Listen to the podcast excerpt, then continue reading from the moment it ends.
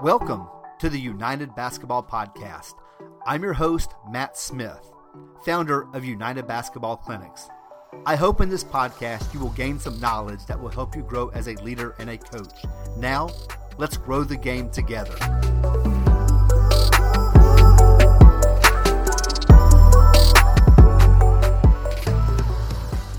As we continue the United Basketball and Leadership podcast, one thing I'm excited about is having a variety of coaches and different topics being discussed.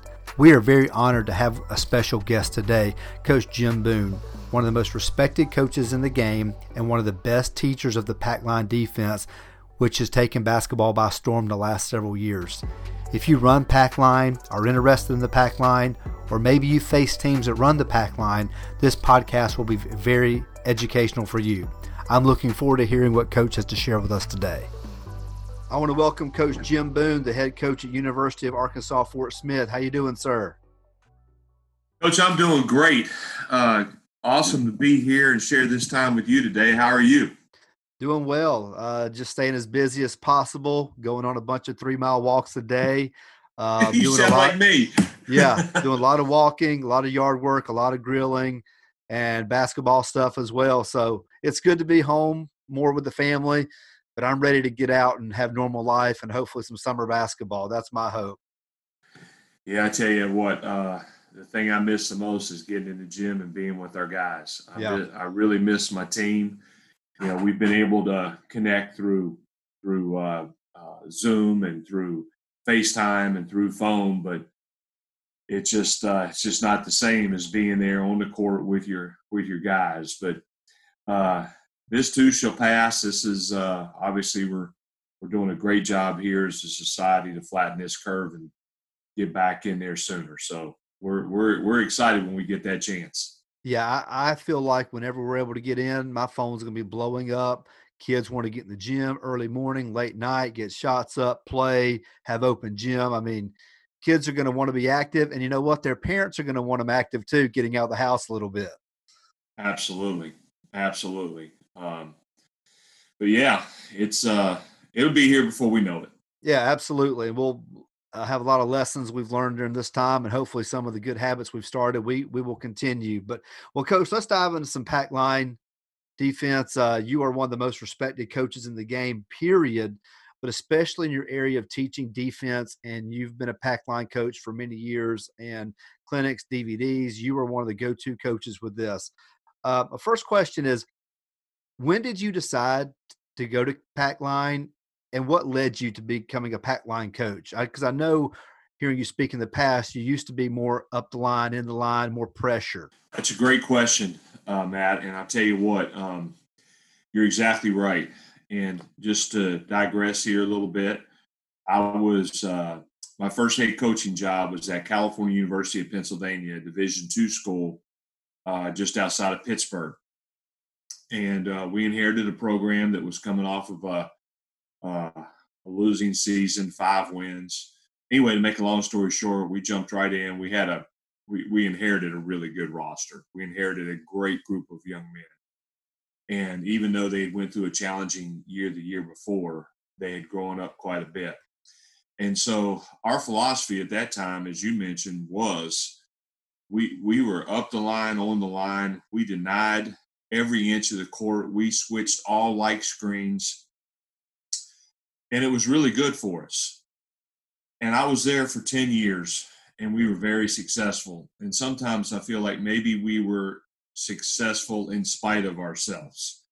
And what I mean by that is we got to later years, year six, year seven, year eight, in our tenure, the thing we began to notice was that teams in our league, especially, we were not able to turn them over, excuse me, as much as we had done earlier. And there were there were two factors from that consequently, because we weren't able to turn them over, uh, it led to us having to defend them uh, in the half court.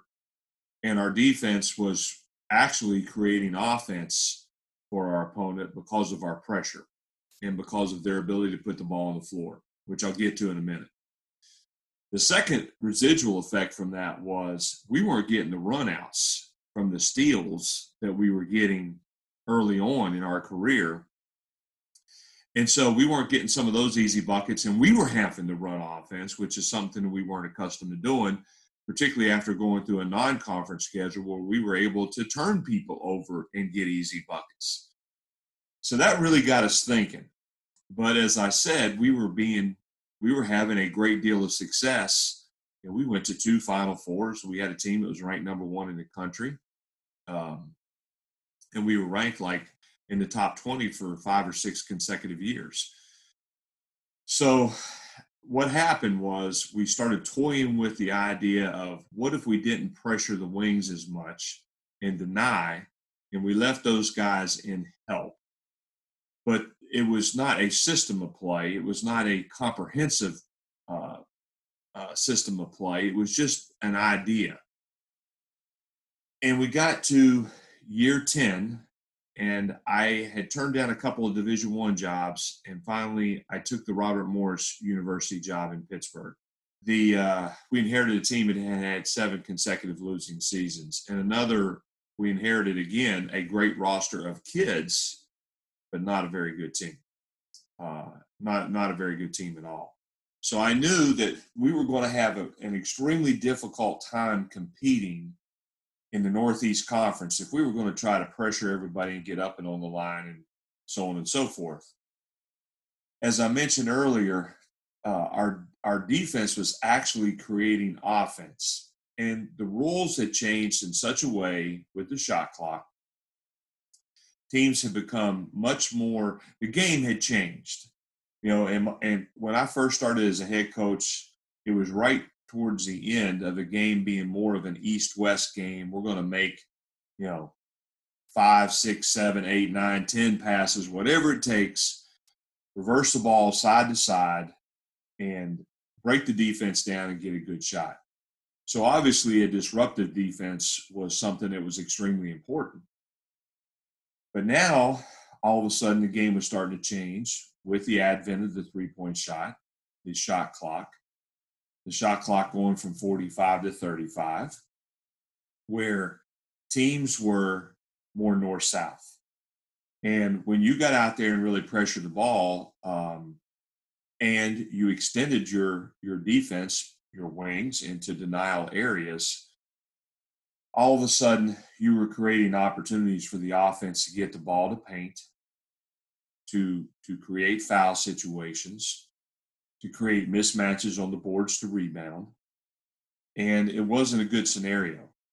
So we knew we could not play this way when we went to Robert Morris. So to make a long story short, uh, I had met Coach Bennett during the course of the summer after taking the Robert Morris job, Coach Dick Bennett, on the recruiting trails. And I'd ask him if I could come and watch their team practice. He had just taken, he was just completing his first year at Wisconsin.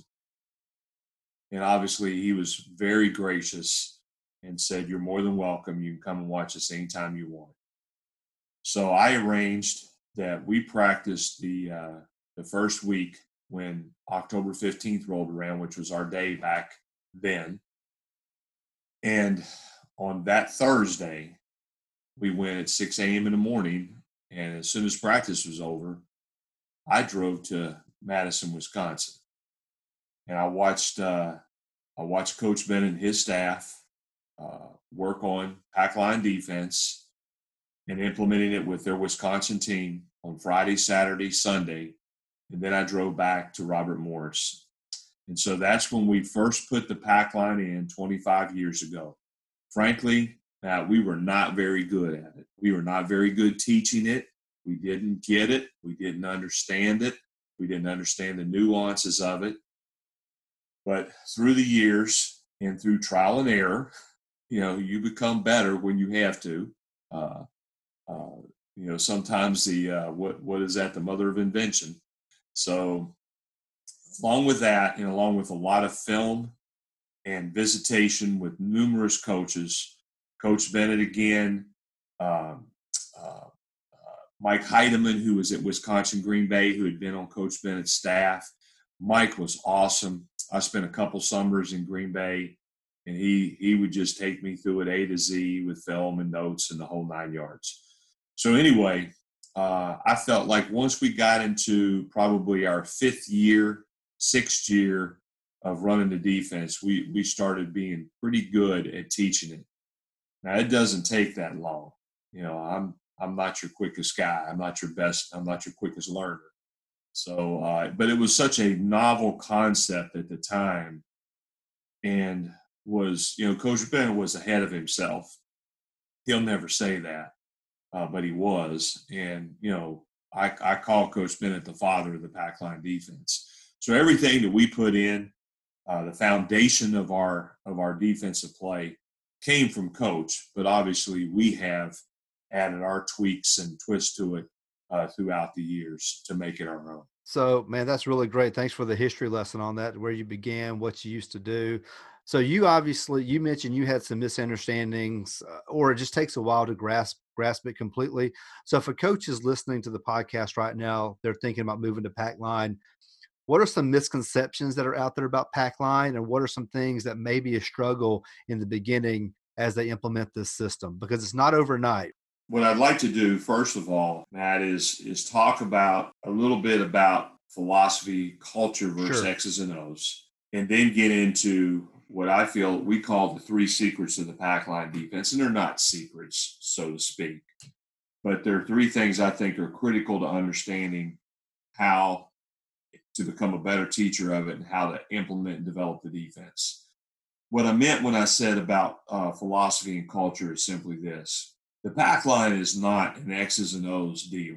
It's really not. And everybody thinks, you know, it's drills, it's X's and O's. It's a pack line defense really gets back and being create pack line defense is about creating a defensive culture. And to create a defensive culture, it's about it's it's about a mindset, a belief system. It's getting your your team to understand to believe, to buy in that you're going to win games on the defensive end of the floor and not trying to outscore people on the offensive end of the floor. And that's a little bit difficult in today's in today's world. And I use the analogy because I'm always asked this question. Does it affect what you do offensively?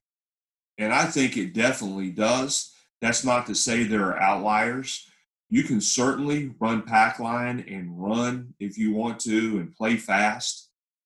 But I feel like if you want to be the best pack line defense you can be, and you want to have a defensive culture in place, then you need to run an offense which really values, uh, we call it sureness, taking care of the basketball, and shot selection, and patience, and making the defense work the analogy that I referred to is that of a football team. If you have a team, if you have a football team that's pass, pass, pass, and they're three out, you know, three downs and out, three downs and out, three downs and out, and all of a sudden their defense is on the field for an elongated period of time, they wear down.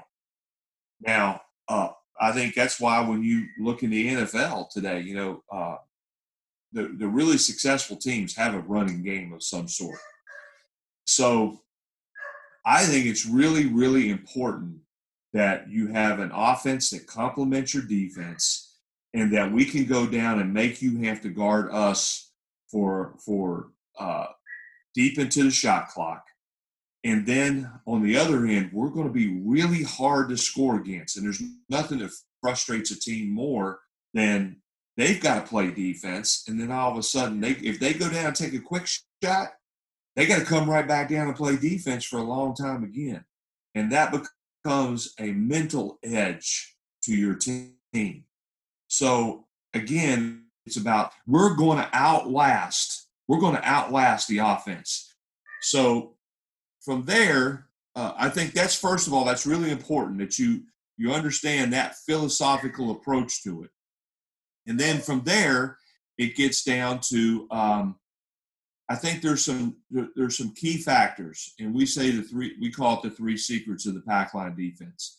The first one is pressure on the ball. See, there's a great misconception out there that the pack line is a soft, sloughing, you know, defense, more zone like, and it's anything but that. We want to be a grit and grind, blue collar, hard work, as physical as the officiating will allow us to be. That's who we want to be. Now, it starts with pressure on the basketball. And because we've got people in help and not out there denying, we feel that we can really get out and and heat up the basketball. How much pressure can you put on the ball? How how how deep, how much can you get into the ball with the person that you're guarding? And that comes down to your athleticism and skill level compared to the person that you're defending's athleticism and skill level. If the person you're defending is a lot quicker than you, you're going to have to back up just a little bit and create a little bit more cushion. We've had very few players that can really get up in somebody's grill, but if you have one of those guys that has the footwork and the and the athleticism to do that, that's an awesome thing because we use the analogy again of football.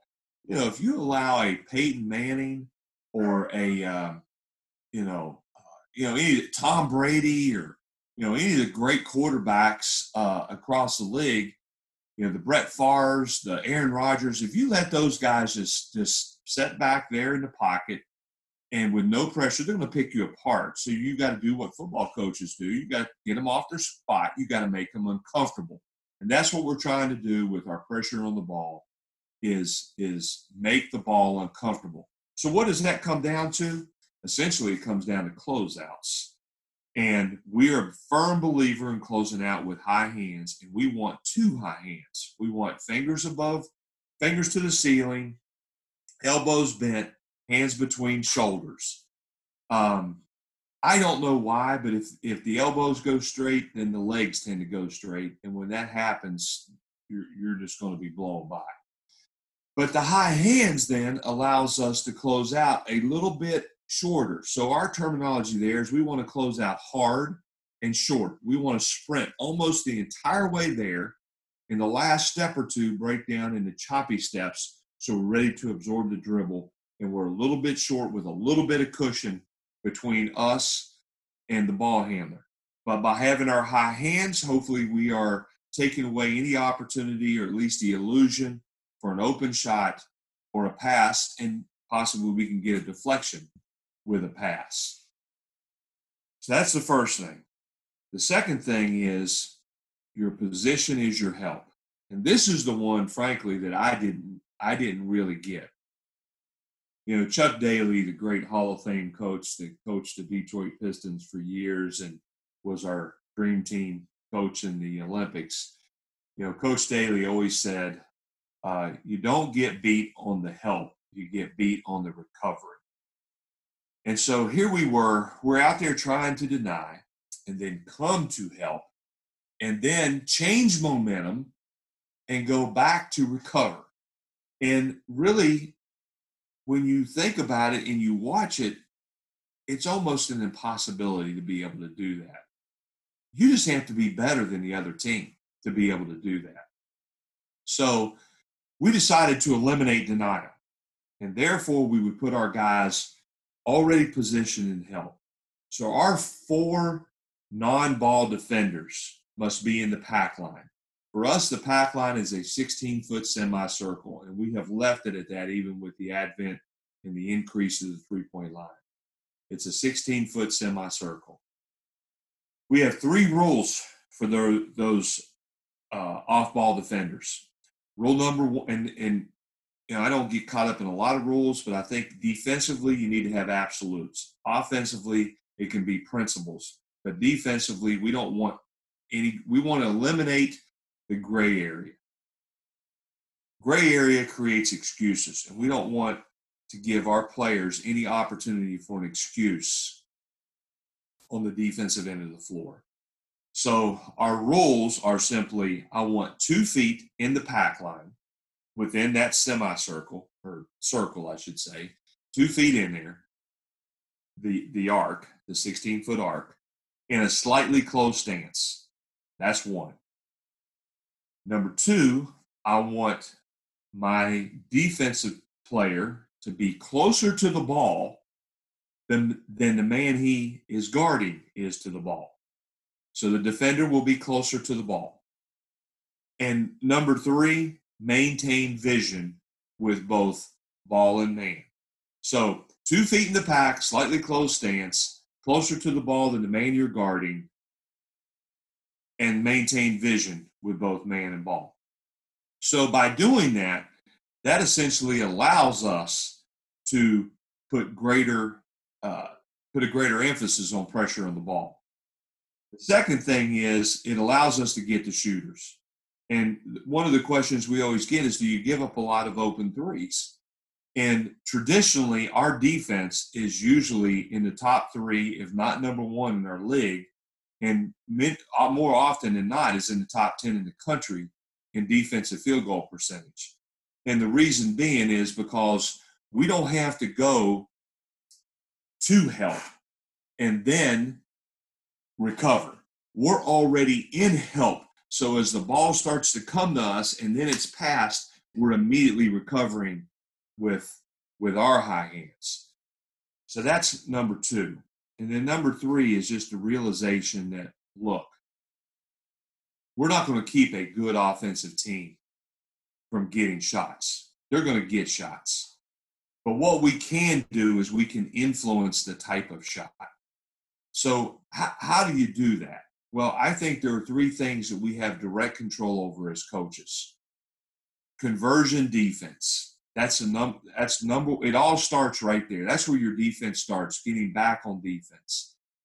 Um, if we can get five guys back and set, waiting on the offense, then we're going to have a much better opportunity to be successful than if we're trying to play transition defense in transition.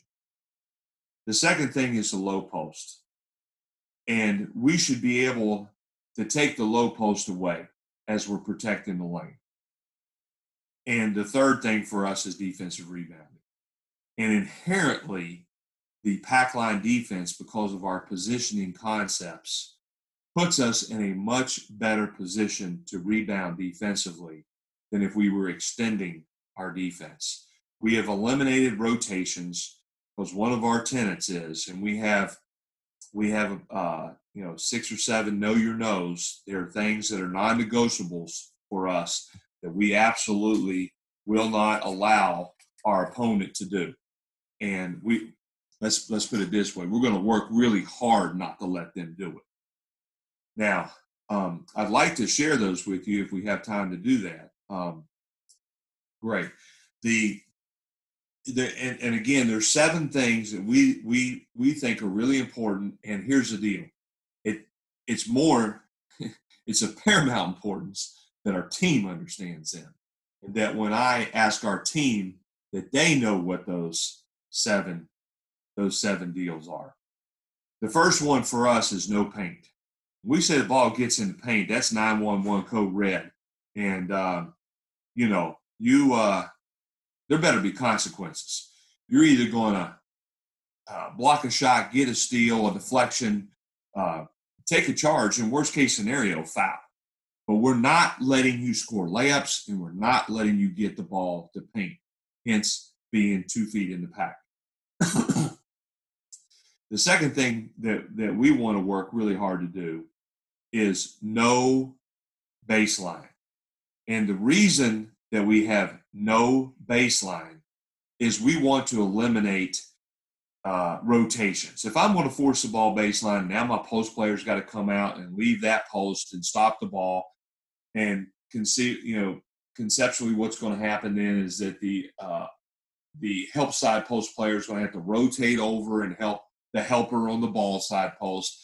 And now we're going to have to have a guard probably rotate down to help that helper in the advent that there was a shot. So essentially, what happens is we force them into a bad shot, maybe an off balance, tough shot over a bigger defender. But but really we're helping the offense because we're trying to block out with a 5'10, 6 foot guard on possibly a you know six seven, six eight, six nine post player. And I'm yelling, hey, Johnny, block out. Johnny's blocking out. He lost that battle before it started. So we don't want it for that reason, and we also don't want the foul. So a lot of guys will say, well, that's just you force middle. And I say, no, we don't force middle. We're not forcing middle. It's amazing. I'll speak, and then one of the first questions I'll get afterwards is, so coach, uh, you force the ball middle. No, we don't force it middle. We want to be square with the ball with the, with the back of our head, the spine of our back is facing the rim. And we tell our guys you can't get beat baseline, but you are not funneling or forcing the ball to the middle. You're doing everything you can to work to keep the ball in front. Since one of your rules is absolutely don't let the ball go baseline, and yet you're not forcing the middle, what are some techniques you teach your players for on the ball defense? You've mentioned being square with your spine in the back of your head. But are there any other specific things that you teach your players in order to guard the ball correctly? Well, as we as we mentioned, we want to be square uh, and not forcing. And a lot of guys will say, uh, "Well, if you're not forced it one way or another, and the offense can go either way, you're at a disadvantage." And I don't, I don't, I don't believe that. Um, so let's start first with our feet. If if I'm guarding someone who's a lot quicker than I am, then I can have my my baseline foot just outside of his baseline foot but I still want to maintain a square stance. I want to have a little bit of cushion.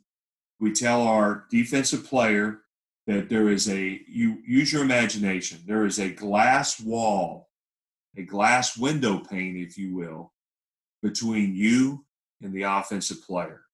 We want your hands on the glass.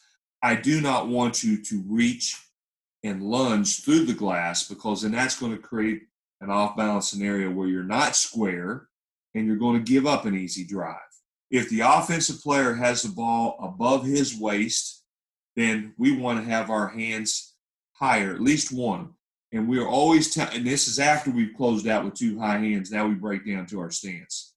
We want to have a hand above ball at all times. If we can keep a hand above ball, that that puts a little bit of heat on that that offensive player not only passing but getting a quick shot off because we're right there ready to contest. Um, so our hands are on the glass. Now, if he brings the ball to his waist or below, he's obviously going to dribble it, or he's going to be looking to make a bounce pass into the post. And we use a term we call jump back. We want to jump back about a half a step. Now, a big key there is, is when you jump back, stay square.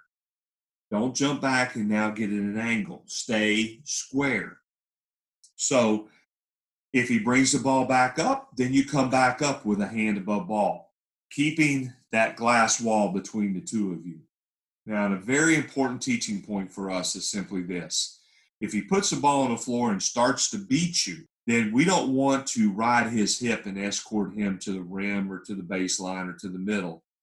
We use the terminology get off and get ahead. Get off of him and sprint to get back ahead and reestablish a square stance. And lastly, we'll tell all of our defenders, and we teach this with a lot of, um, we'll do one on one full court lane slides like a lot of guys do, some two and two full court lane slides, uh, two and two full court seal the gap. And then I think, Matt, it's really imperative that you play a lot of one on one and not just where you're handing the ball to somebody and letting them go, but where you're putting your players in positions where they have to close out in a game like scenario. I'll give you an example. Let's say that you put um, put a put a ball screen in the drill and the guy's rolling and now you got to tag him with that corner defender and then the corner's lifting. So after you tag, you've got to close out. Now we're playing live one on one. Now we'll limit it We'll go one or no dribble, which now we're really working on contesting shots. We'll go two or no dribbles. We'll go three or no dribbles, and we'll go unlimited dribbles. And the ability to limit the dribbles allows you to emphasize what you're trying to do. For instance, one or no dribbles, that's really an emphasis again on contesting shots.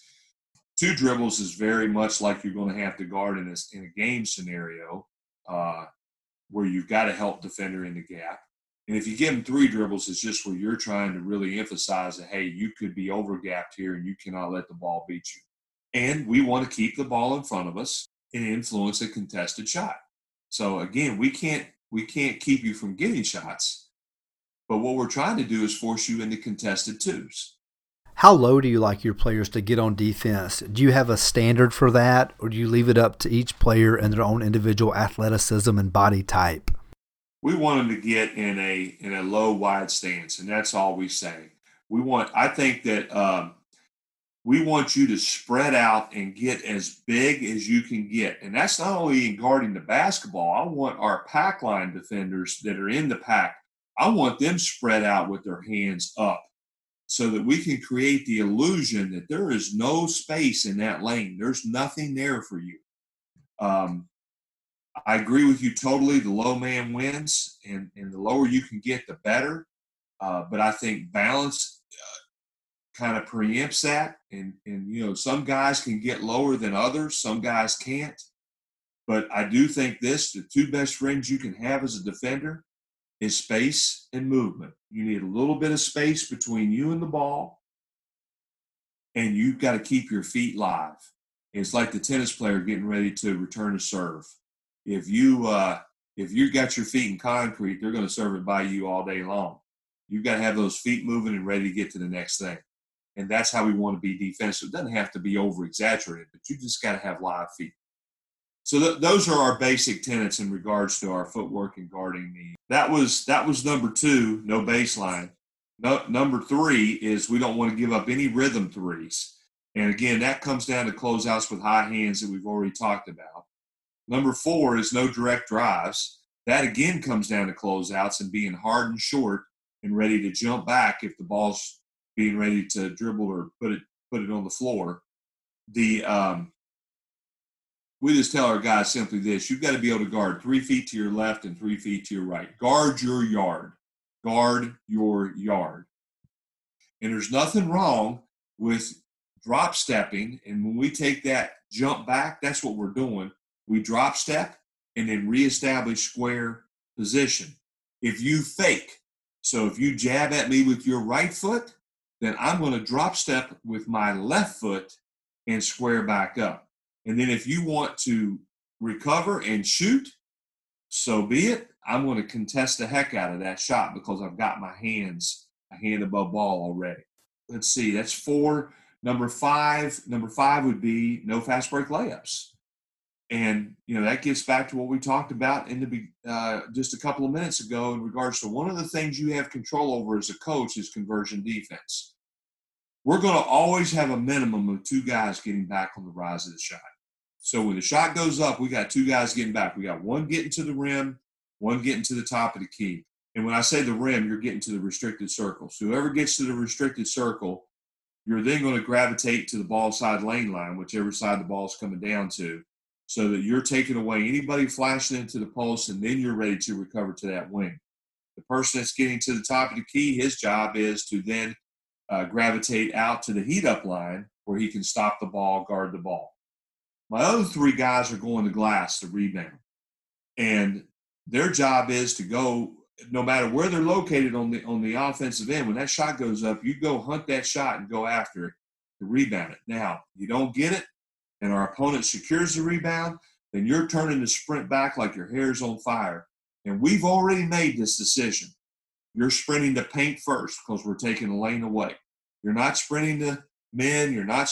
You're sprinting to paint. We don't want a my man mentality. Our idea is stop the ball first because the ball score is not the, my, the man. So guys ask me, well, do you flip flop those roles on who your get back guys are and who your rebounders? And we don't like to do that. So basically, I'll take our team after a week or so of practice and say, okay, you're a get back guy, you're a get back guy, you're a rebounder, you're a rebounder, you're a get back guy, you're a get back guy, you're a get back guy. So you say, well, through substitution what's going to happen. Well, we put, potentially we could have four or five get back guys in the lineup. Fine. Shot goes up, we got five guys getting back. Next one, no um, no second shots, no offensive rebounds.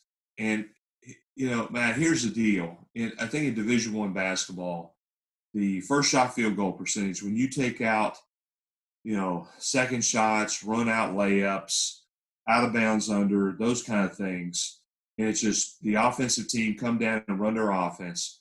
When you can take those things away the offensive team shoots somewhere between 39 and 42 percent.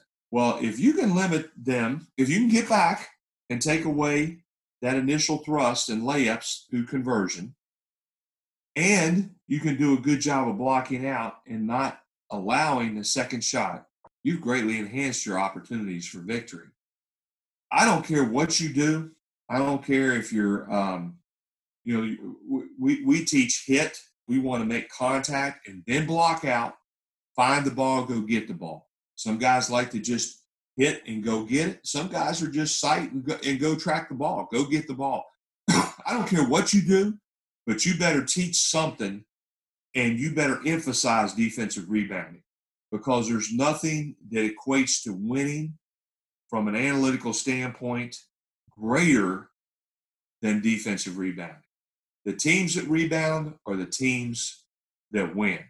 And there's two things. If you and I let our team go out here without us being there uh, and play pickup, there's two things I promise you they're not going to do. They're not going to block out and they're not going to get back on defense. That's just left to their own devices. They don't do those things. So those are things that we have to emphasize and we have to coach. Um, and then finally, the last thing is uh, we don't want to foul. And that's not to contradict the first one that, you know, if you get the ball to paint and you're scoring a layup and we can't take a charge or get a steal or deflection or block a shot, that we're going to foul. That's a last resort measure. But we don't want to foul. We want to make more free throws than our opponent shoots. We want to be in the bonus first. And we want to do everything through practice and emphasis as we can to not foul. Hence, that's one of the reasons that we teach the glass, the glass pane, the glass window pane between us and, and the offensive player to try and do our best to give our players the illustration of something that they can, a picture they can put in their mind that we don't want to reach and lunge and grab because those things lead to fouls. They lead to off balance drives, which then lead to fouls, and we don't want to foul. So I think those know your knows are really important, not only that we know them, but our team understands them as we try to, to get to the point where we influence the type of shot, understanding we're not going to keep you from getting shots. We'll be right back to the interview in just a few moments, but first, I want to thank you for listening to the United Basketball and Leadership Podcast. And if you like what you hear, we'd love to have you write us a review. If you'd like to learn more about the podcast or about United Basketball Clinics, you could follow us on Twitter at United underscore clinics, or you could visit our website at unitedbasketballclinics.com. That's great information, coach. We as coaches must always know what we will and will not tolerate on defense. Now, I want to take a closer look at the gap defender, the footwork. What if I'm guarding a higher three point shooter in my area than my man opposite? Am I always committed to the same gap spacing, or does it depend on my defensive assignment? Those are great questions. Um, let's start with just your basic positioning in the gap. And so our listeners can see this in their mind's eye. Let's put the ball at the uh, at the top, right at the you know at the top of the key. And so we're defending as we're facing the basket. Our defender is guarding the right wing. So if I'm guarding the right wing, I'm going to have two feet in the pack. I'm probably going to have my right foot on the pack line and I'm going to be slightly closed, which means my right foot is going to be on the pack line and my left foot is going to be a little bit lower than my right foot. The reason that we teach it in that way is if that ball is driven, let's say a right hand drive from that top, from the top into that gap that I'm already in, I'm already in help I'm going to help stop the ball with my near arm, which is my right arm, and my near leg, which is my right leg. I don't want to go flat, so to speak, like I'm taking a charge with my chest to the drive. And the reason I don't want to do that is I become a blind helper. I can't see my man now back cutting. I can't see my man sliding down to the corner. I lose vision. And remember, one of our tenets is that we want you to maintain vision with both ball and man. So by being in a slightly closed stance and helping with near arm, near leg, right arm, right leg, I can see both man and ball. The second part of that, is, well, let me let me say this before I get to the second part. And we always tell our players, if your man back cuts you, then you leave the ball and you take the back cut. Always, because we're not giving up layups. And that's why we're teaching that ball defender. If you start to get beat, where we have to have a gap defender give help, then your job is to get off the ball and sprint to get ahead of the ball. You're not letting somebody else take it. You're sprinting to get ahead. So I don't know if our listeners can see that in their mind. Matt, if you can see that. But if I'm in my gap and now I'm in help, I'm already there, and he starts to beat my defender with the ball, and but that defender's getting off and sprinting to get ahead, and now my man starts a back cut. I'm going to take the back cut away, but my ball defender is going to get back and be squared up with him to take his drive away. So it's right. a coordination between the two. And conversely, if the ball is driven right-handed, but my my um my guy that's guarding the ball is in good position and maintaining that position on the ball, I'm repositioning in my gap. I'm not staying right there. So if my uh, wing starts to drift down to the corner, I'm getting a little bit deeper in my help. I don't have to be all the way up there at the elbow again. And now when the pass is made, I am pushing off my right foot hard and I'm taking a step lower. And the reason I'm doing that is because if I make a direct line closeout to my man, then he's just going to blow it right by me. We call it seeking leverage. By getting lower, I'm seeking leverage for my closeout. You say, well, it's kind of, you're, you're taking an extra step to get there. That's fine. I'd rather take an extra step to get there and be there a little bit late. You know, I don't want to be there late, but if, if I'm going to be there, I'd rather be there late than to give a direct line, direct drive opportunity up to my man Right. and more than likely he's you're also giving up baseline too because you're moving in toward his left shoulder. Absolutely. So he's going to attack baseline. The big leaves. Now you're back in that rotation. So you'd rather give up. I guess that's a great time to give up a contested shot. Absolutely. Now, um, then it comes down to closeouts, and this gets to your question of on one side I've got a 45% three point shooter, on the other side I've got a 29% three point shooter we don't like to switch. We want to maintain the integrity of our matchups. And that is why. One of the things I found when I was at California University of Pennsylvania, um, and we switched all like screens, I thought it was really hard that I'm in my scouting report, I know that my assignment is to guard John. And John is a terrific three point shooter that I've got to chase off the arc. And now all of a sudden I switch a screen that I'm guarding Billy, and Billy Dagon can't shoot a lick, but that sucker can put it on the floor and drive it like no other. And I better close out a little shorter to him. And to be able to do that in the heat of the battle, that's really difficult. So we don't want to switch if we can avoid it. And therefore, scouting, individual scouting becomes really important to us. I'm not caught up in the plays you run but we are caught up in your individuals and what their abilities are. And so we've right. outlined three distinct closeouts for our players. And we call them um, after NBA guys, and probably need to change these names because over the years, you know, we've called him a Kobe closeout, which is a straight up closeout. That's a guy that can do both. He can shoot it or drive it. And that's one we will not change. I think he's a perfect example of that a Ray Allen closeout, a guy that shoots threes, and you got to get him off the arc because he's not real good at driving it and finishing. And so that's a dead. We call that a dead three, but for our players, we call it a Ray Allen closeout. So you got to get right up under his chin. You can't let him have room to shoot. You want to make him drive it. and then finally, we called a Rondo close, uh, Rajon Rondo, who is uh, primarily a driver, particularly when he first came into the league.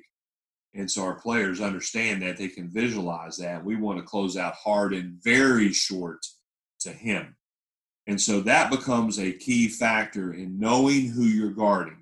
You have to know his game. And I go back to Rick Majerus tenant. You know, Coach Majerus is one of the all-time great teachers, and he really stressed the importance that you have to know who you are and what your game is, and who you're defending and what their game is. And so um, we want to be able to execute one of those three closeouts as per who we're guarding. Now, I will say this: if if if we're guarding a player who's just a great scorer and he primarily does that off the drive, then we will we will emphasize pinching our gaps closer to him to make him give the ball up and not have opportunities to go one on one and create a shot. And conversely, if we're guarding that great three point shooter I can cheat a half a step or a step out of my gap towards him. So I have a closer uh, distance to close out on the pass. But I'm still gap oriented, if that makes sense. I still must have a gap presence.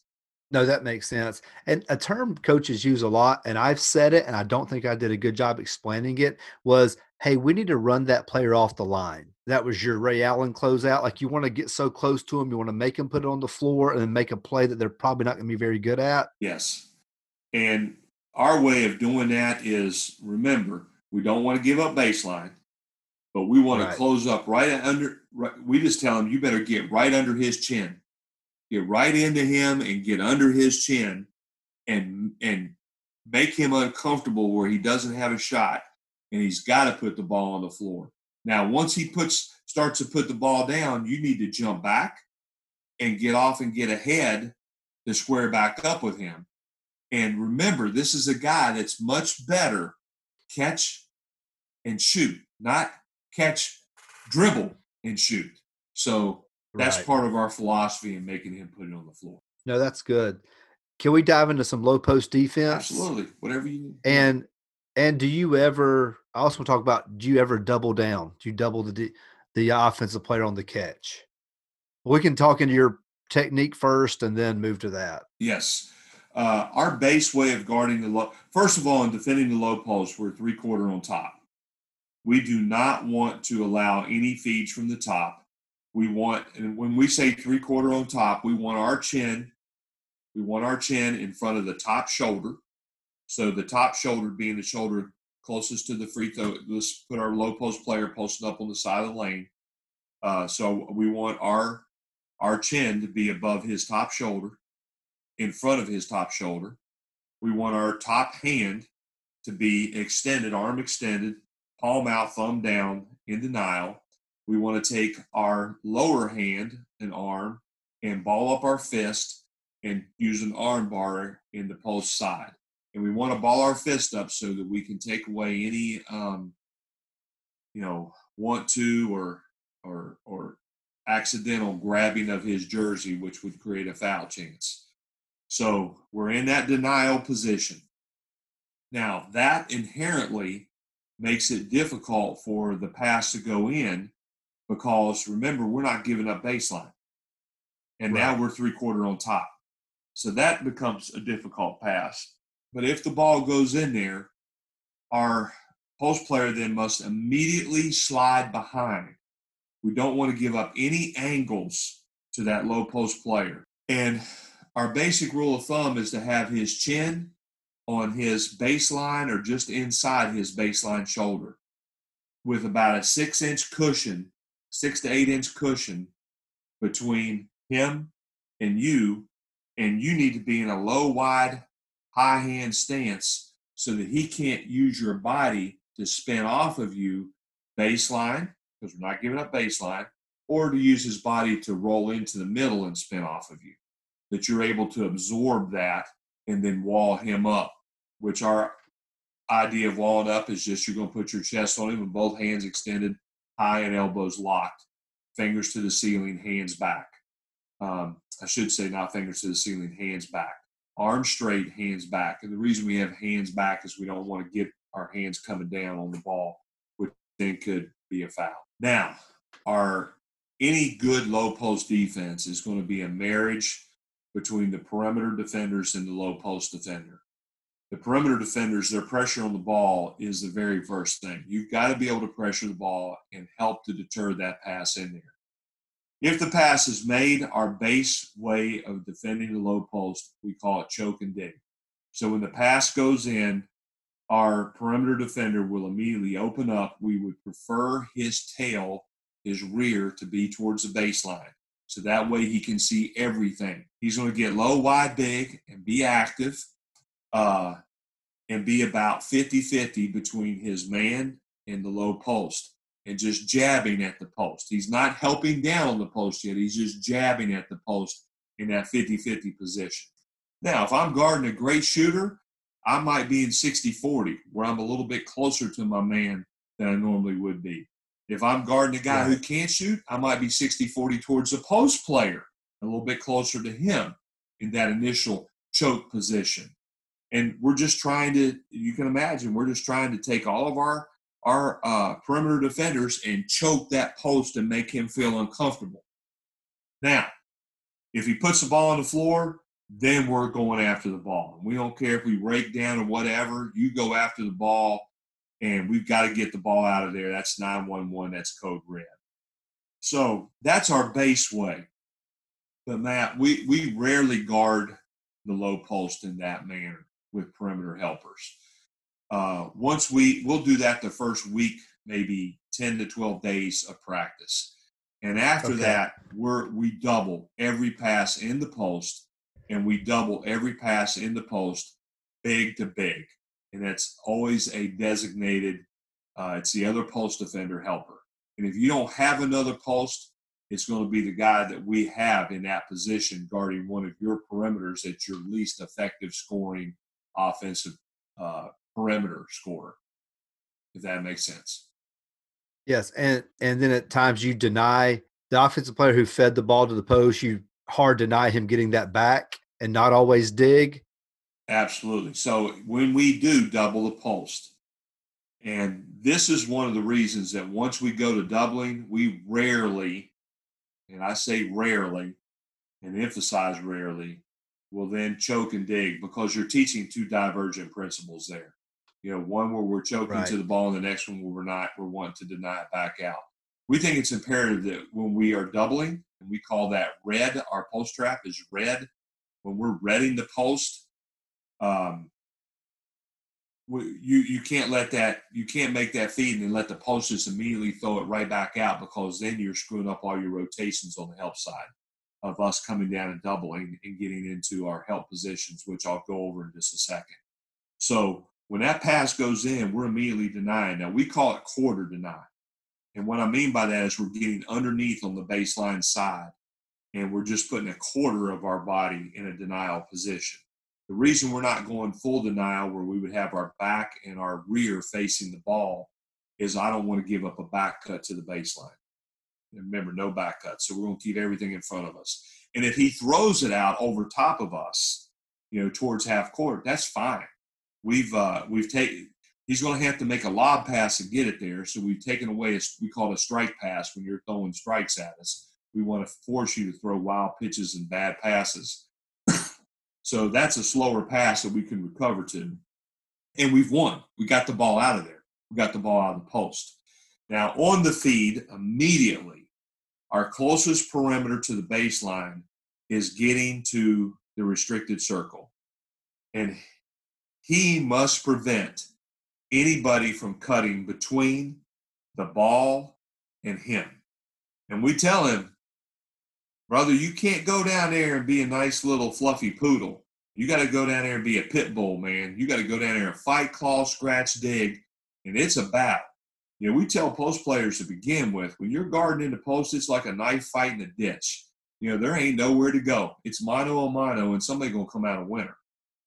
And it's really the same thing for that guy. That's and we call that our rim defender, that lowest perimeter guy. He's our rim defender. That when he sprints to get there, he cannot allow anybody to cut between him and the ball. Our next perimeter is getting into the nail hole area first. And he's checking to make sure nobody's cutting behind him. And then he becomes an interceptor. He's really trying to read that post player's eyes and take away any bad pass he might try to make to the top or across the court.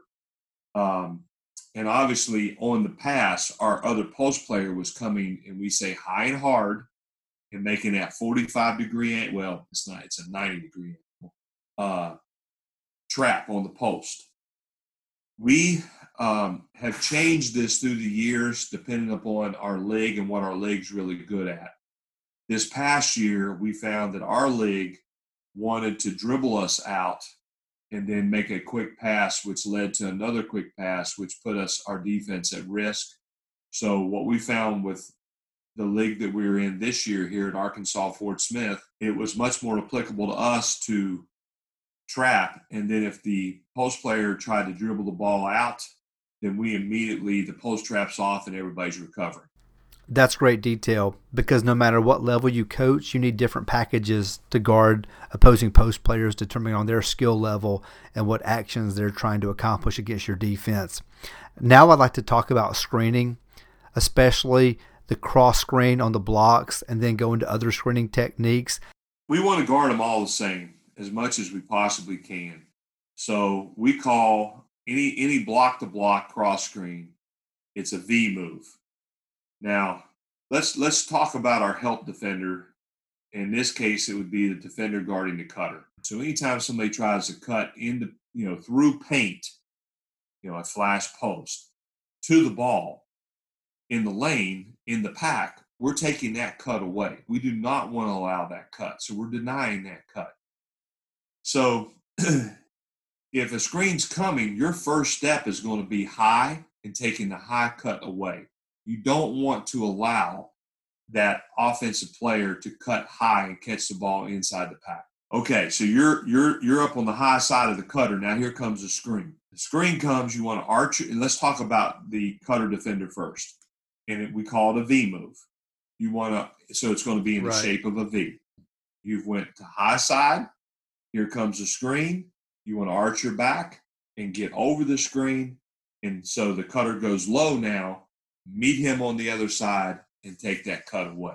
If he went high, then you're in great position to take the cut away because you're there.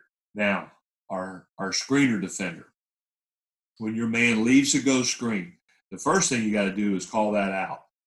We say E L O, early, loud, often. I want to hear screen, screen, screen, loud, three times, loud, loud. And then we're going to open up and we're going to put two eyes to the basketball our numbers to the basketball and try to keep at least our fingers touching the spine or the hip, the hip of the screener.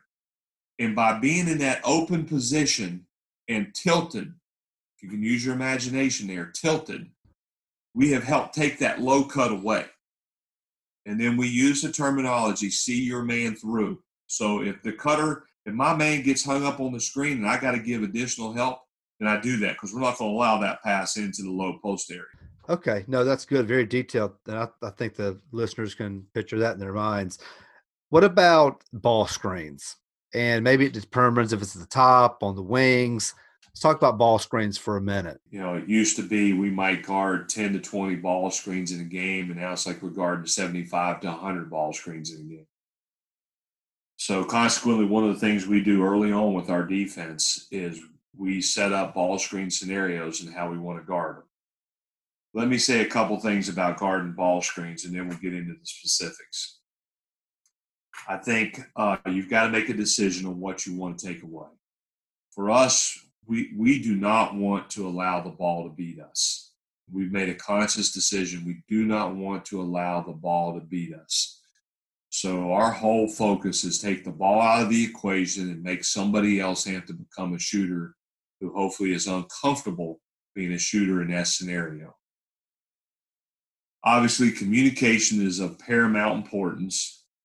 And our team must understand that this is not a two man deal, this is a five man proposition.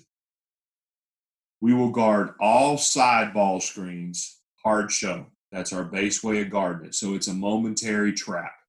That trap stays for two of our steps, two of our post players' steps. Excuse me. Um, we guard all middle ball screens, level show. So we're at the level of the screen. We get over top of all ball screens with the ball defender. And we have three uh, teaching points for our ball defender always. We just say body up, body in, body over. Body up means that we get up into the ball as soon as we know we're going to be ball screened. Because if you play off the ball, you become a screen magnet. You're going to get sucked into that screen and give up a shot. I don't like, and some guys teach it and they're really good at it, but I don't like going underneath the screen because you go underneath the screen and the screener rolls into you and they don't call it, and all of a sudden he's got a downhill drive or pull up jump shot. And now you've let the ball beat you, which we're trying to take away. So we get over top of all of them. So our second, it was body up, body in is force the ball into the screen. So wherever that screen's occurring, we're forcing the ball into the screen. So a side ball screen that would occur on the right hand side of the floor, we're going to force the ball to go middle in that situation because we're going to force the ball into the screen, into our helper, into the trap. As our man goes out to hard show two steps, we're going over the screen and under a man. We just say over under. Go over the screen under your man. Get over under, get to the other side, and reestablish. Um, on level show, basically it's the same way except there is one little caveat to that. We try to get into the ball's hip pocket. I want to be, we're literally, we're behind him and we have both hands up so that he can't throw it back and we've eliminated that half of the court because that's what a lot of teams are doing on the middle ball screen is they want to hit that shake man coming out of the corner, the lift man coming out of the corner for a shot. So by getting in his hip pocket. We take that away, and we have a momentary trap with our post player who's level show. We're just doing it east west instead of north south. The reason we do it with the middle ball screen east west is because it's too tight a quarters to the rim, and if we went hard show there two steps, it's too hard for us to get back and take a layup away. Now, it depends on your personnel. We have defended the middle ball screen in certain years with certain personnel with a one step hard show where we get over under just like we would on a side ball screen, uh, but it's a one step hard show, not a level show. That's it. That's all we do with ball screens. So hard show them on the side, level show them in the middle, level show step up ball screens going to the baseline. Our counter to that is the switch. And that's the only two ways that we're going to guard those suckers. And so why would we switch? All right, so you put you've got a four man who's just an outstanding shooter that is setting that middle ball screen, and we're not going to be able to stunt and recover to you uh, in time to take that away. And that guy's just a shooter; he's not really looking to take advantage of a mismatch in post anyway. So that would be a good opportunity for us to switch, and and hopefully our, we have a four, and that's assuming we do, a four man defender that can keep that ball in front of him, and our ball defender who can switch it into the four and contest shots. And we only do that if absolutely necessary because we don't like to switch in that scenario. Right. No, that's good. That's good because I know a lot of coaches are, are thinking about the pick and pop, the switch, and, and things of that nature. I will say this, man. I think a big part on the pick and pop on the middle ball screen, it's your ability to stunt.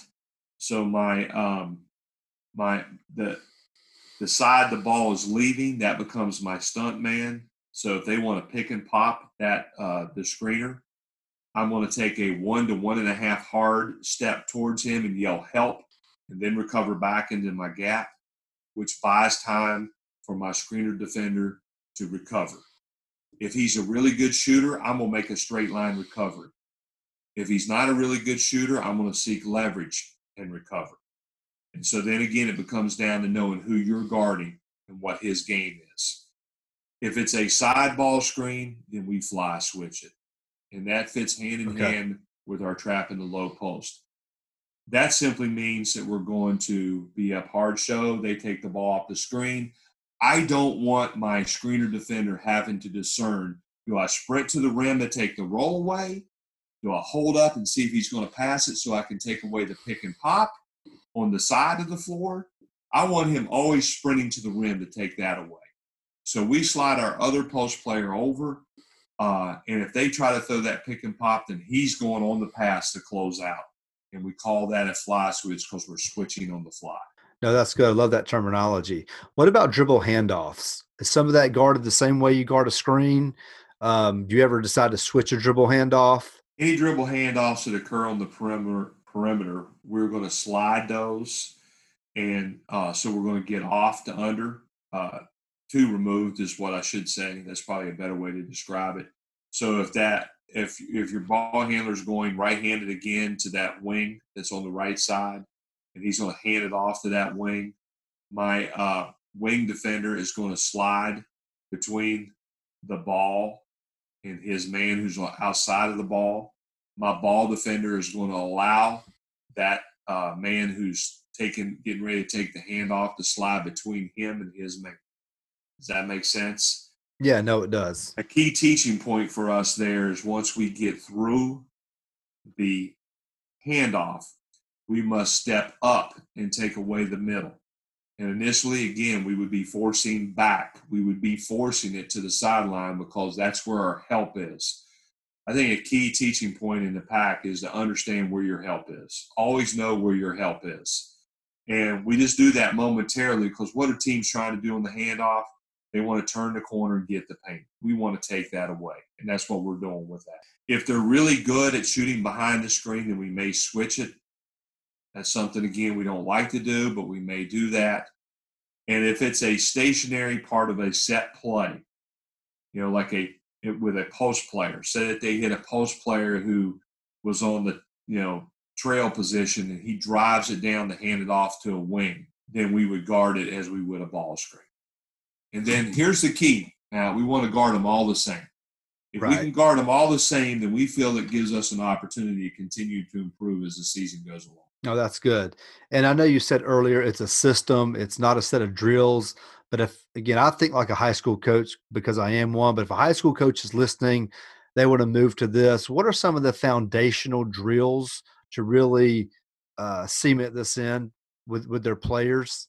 And my thing is, I just don't want to have a whole lot of drills. And the reason for that is, right. is again, it's about mental toughness and, and I hear guys, and I get it. You know, they're saying, "Hey, I want to have all the, you know, I want to have 20 drills that are going to teach the same skill because uh, I want to keep my guys fresh."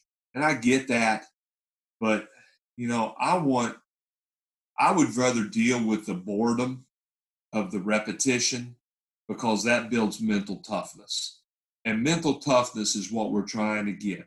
And you, as you well know, uh, repetition is is is the oldest, but still yet the most effective teaching method there is. And so we're going to do basically the same drills we're doing in August, we'll be doing in March. Um, closeout drills, obviously the, you know, one-on-one closeouts, two-on-one closeouts, two-on-two closeouts. Those are of you can't. I know coaches say, "Well, I do it every. I, I do this drill every." There's there's nothing you you probably do every day. But I'll tell you this we do closeouts every day, and I'm sincere about that. We do some form. It could be partner closeouts, which are just form. It could be live closeouts, but we're going to do some form of closeouts every single day. Um, you know, one of our staple drills to work on uh, getting our gaps and forcing the next pass is three on three closeouts. We'll start all three defensive players uh, in the lane. Uh, they must have a foot in the paint. We'll start our three offensive players on the perimeter outside the NBA arc. Coach throws to one of them. Uh, the three defenders must close out then. Obviously, one's going to close out to the ball, one's going to close out to a gap, possibly two to a gap, and one to help, um, depending on where the ball is thrown to. just for drill's sake, we'll usually say that you can't drive the first pass because now that makes them pass at once, and that gets us a key teaching point in the pack is your ability to get from on the ball to off the ball as quickly as possible. You can't slide, you can't meander, you got to sprint to get there. You got to sprint to get from on the ball to your gap. You got to sprint to get, and we call it exploding out of the gap, to get from your gap, exploding out of the pack, to get from your gap to the ball. You've got to get there. And we simply tell our guys that you can be in two places at once, and we want you there on the catch. Um, so we'll make them make that pass, and then you can set up parameters, whatever it is you're trying to emphasize. Like for instance, you can say offense, you can only shoot a layup. So now your defense is like guarding drivers, guarding guys who are rondos or only drivers, and we have to work to really keep the ball to paint. You could say only threes today. And so now you're closing out the guys, all those three point shooters. Usually, if we do that, we limit the offense to two two dribbles, maybe even one dribble max. Um, you could do paint touches, which is more game like, where if they can beat you, get some piece of their body or the ball to paint and kick it out. Now you got to be able to get out to that shooter and contest him. Uh, you could just do it straight up live and not have any restrictions. You could add a post player. You could add screening uh, situations. You could add ball screen situations. So that becomes uh, an important drill for us. Obviously, ball screen, which we've already mentioned, that we do a lot of four on four. I like four on four to make it tougher, but it is important that you do a lot of five on five. I will say this that we like to start practices. You know, maybe we do a little bit of uh, skill development initially. Um, but then we're going to get right into some defensive skill development and usually uh, some type of five on five walk through a scenario. So what we'll do in that five on five is maybe we'll set up, okay, they're going to run a side ball screen. They're going to do it out of conversion by hitting their trailer. He makes a pass to the wing and follows that for a ball screen. So we'll set that up and we'll defend it walking through it. Then we defend it going live, but with no shot. So it's like a shell drill. And then we'll turn it over and have the other team guard it and go all the way through with everybody having to do that.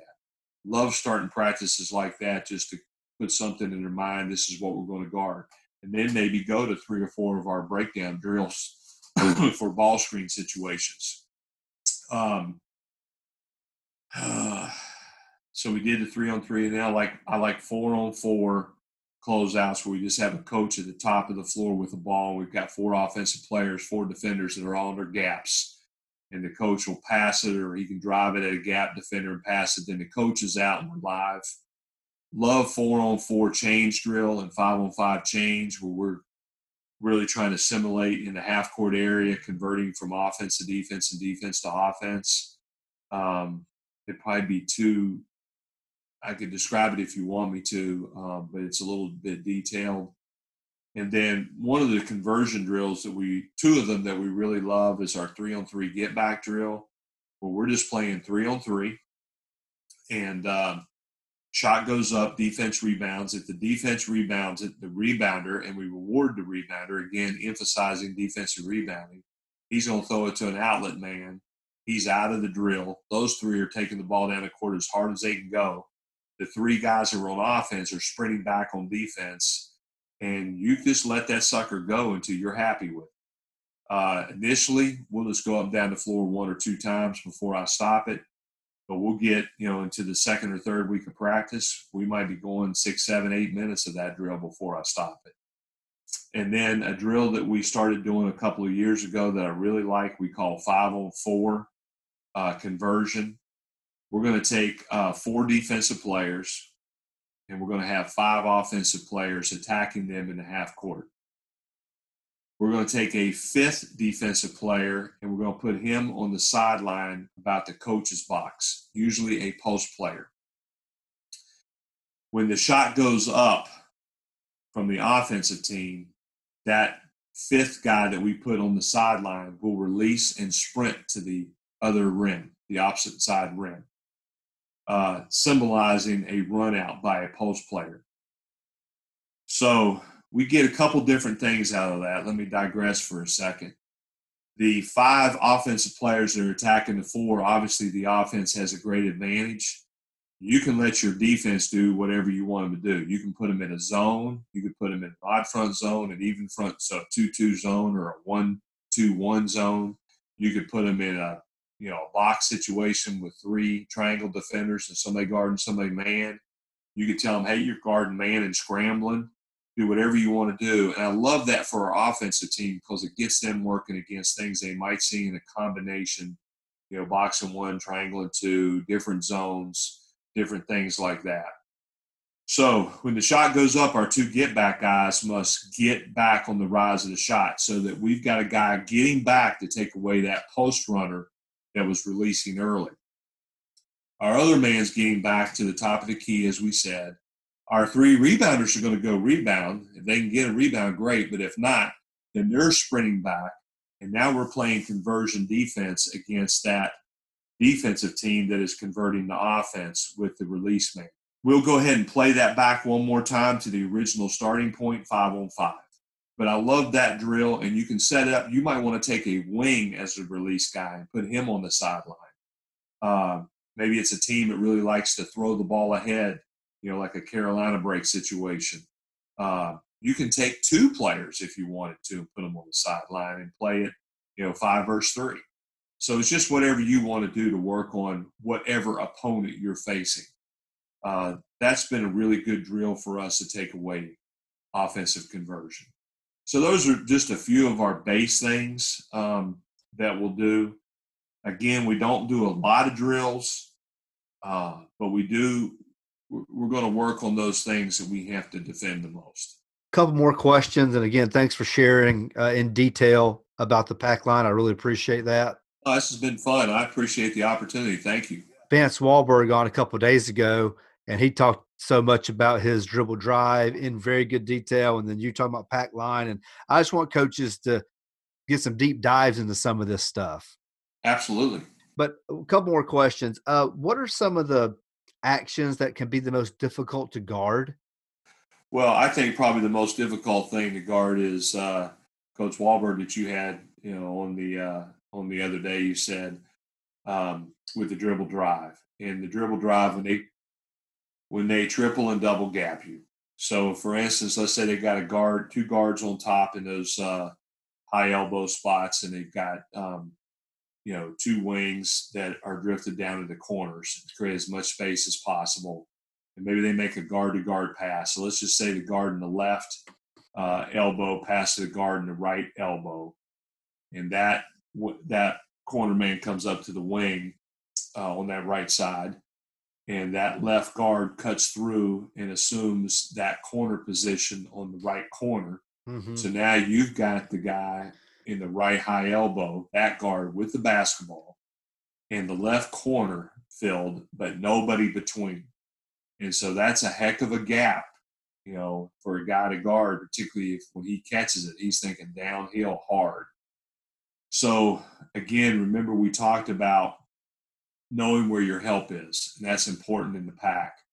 And it's something you've got to drill a little bit in practice. We'll just set up a four on four situation to simulate when we're playing a uh, a dribble drive team. So uh, that we force the ball back to our help, and we don't let him take it left-handed and drive it into that double or triple gap area. We and if he does drive it because we're making him go the other way, we're already in a good position to take it away. So if I just want to push it back towards the help, am I just want to I don't want to open my hips up. Do I just want to move my chin to his right shoulder, just a little bit of movement. Outside shoulder. His left shoulder. his left yeah. shoulder. In that right. In that case, that's so I'd move my chin to his left shoulder.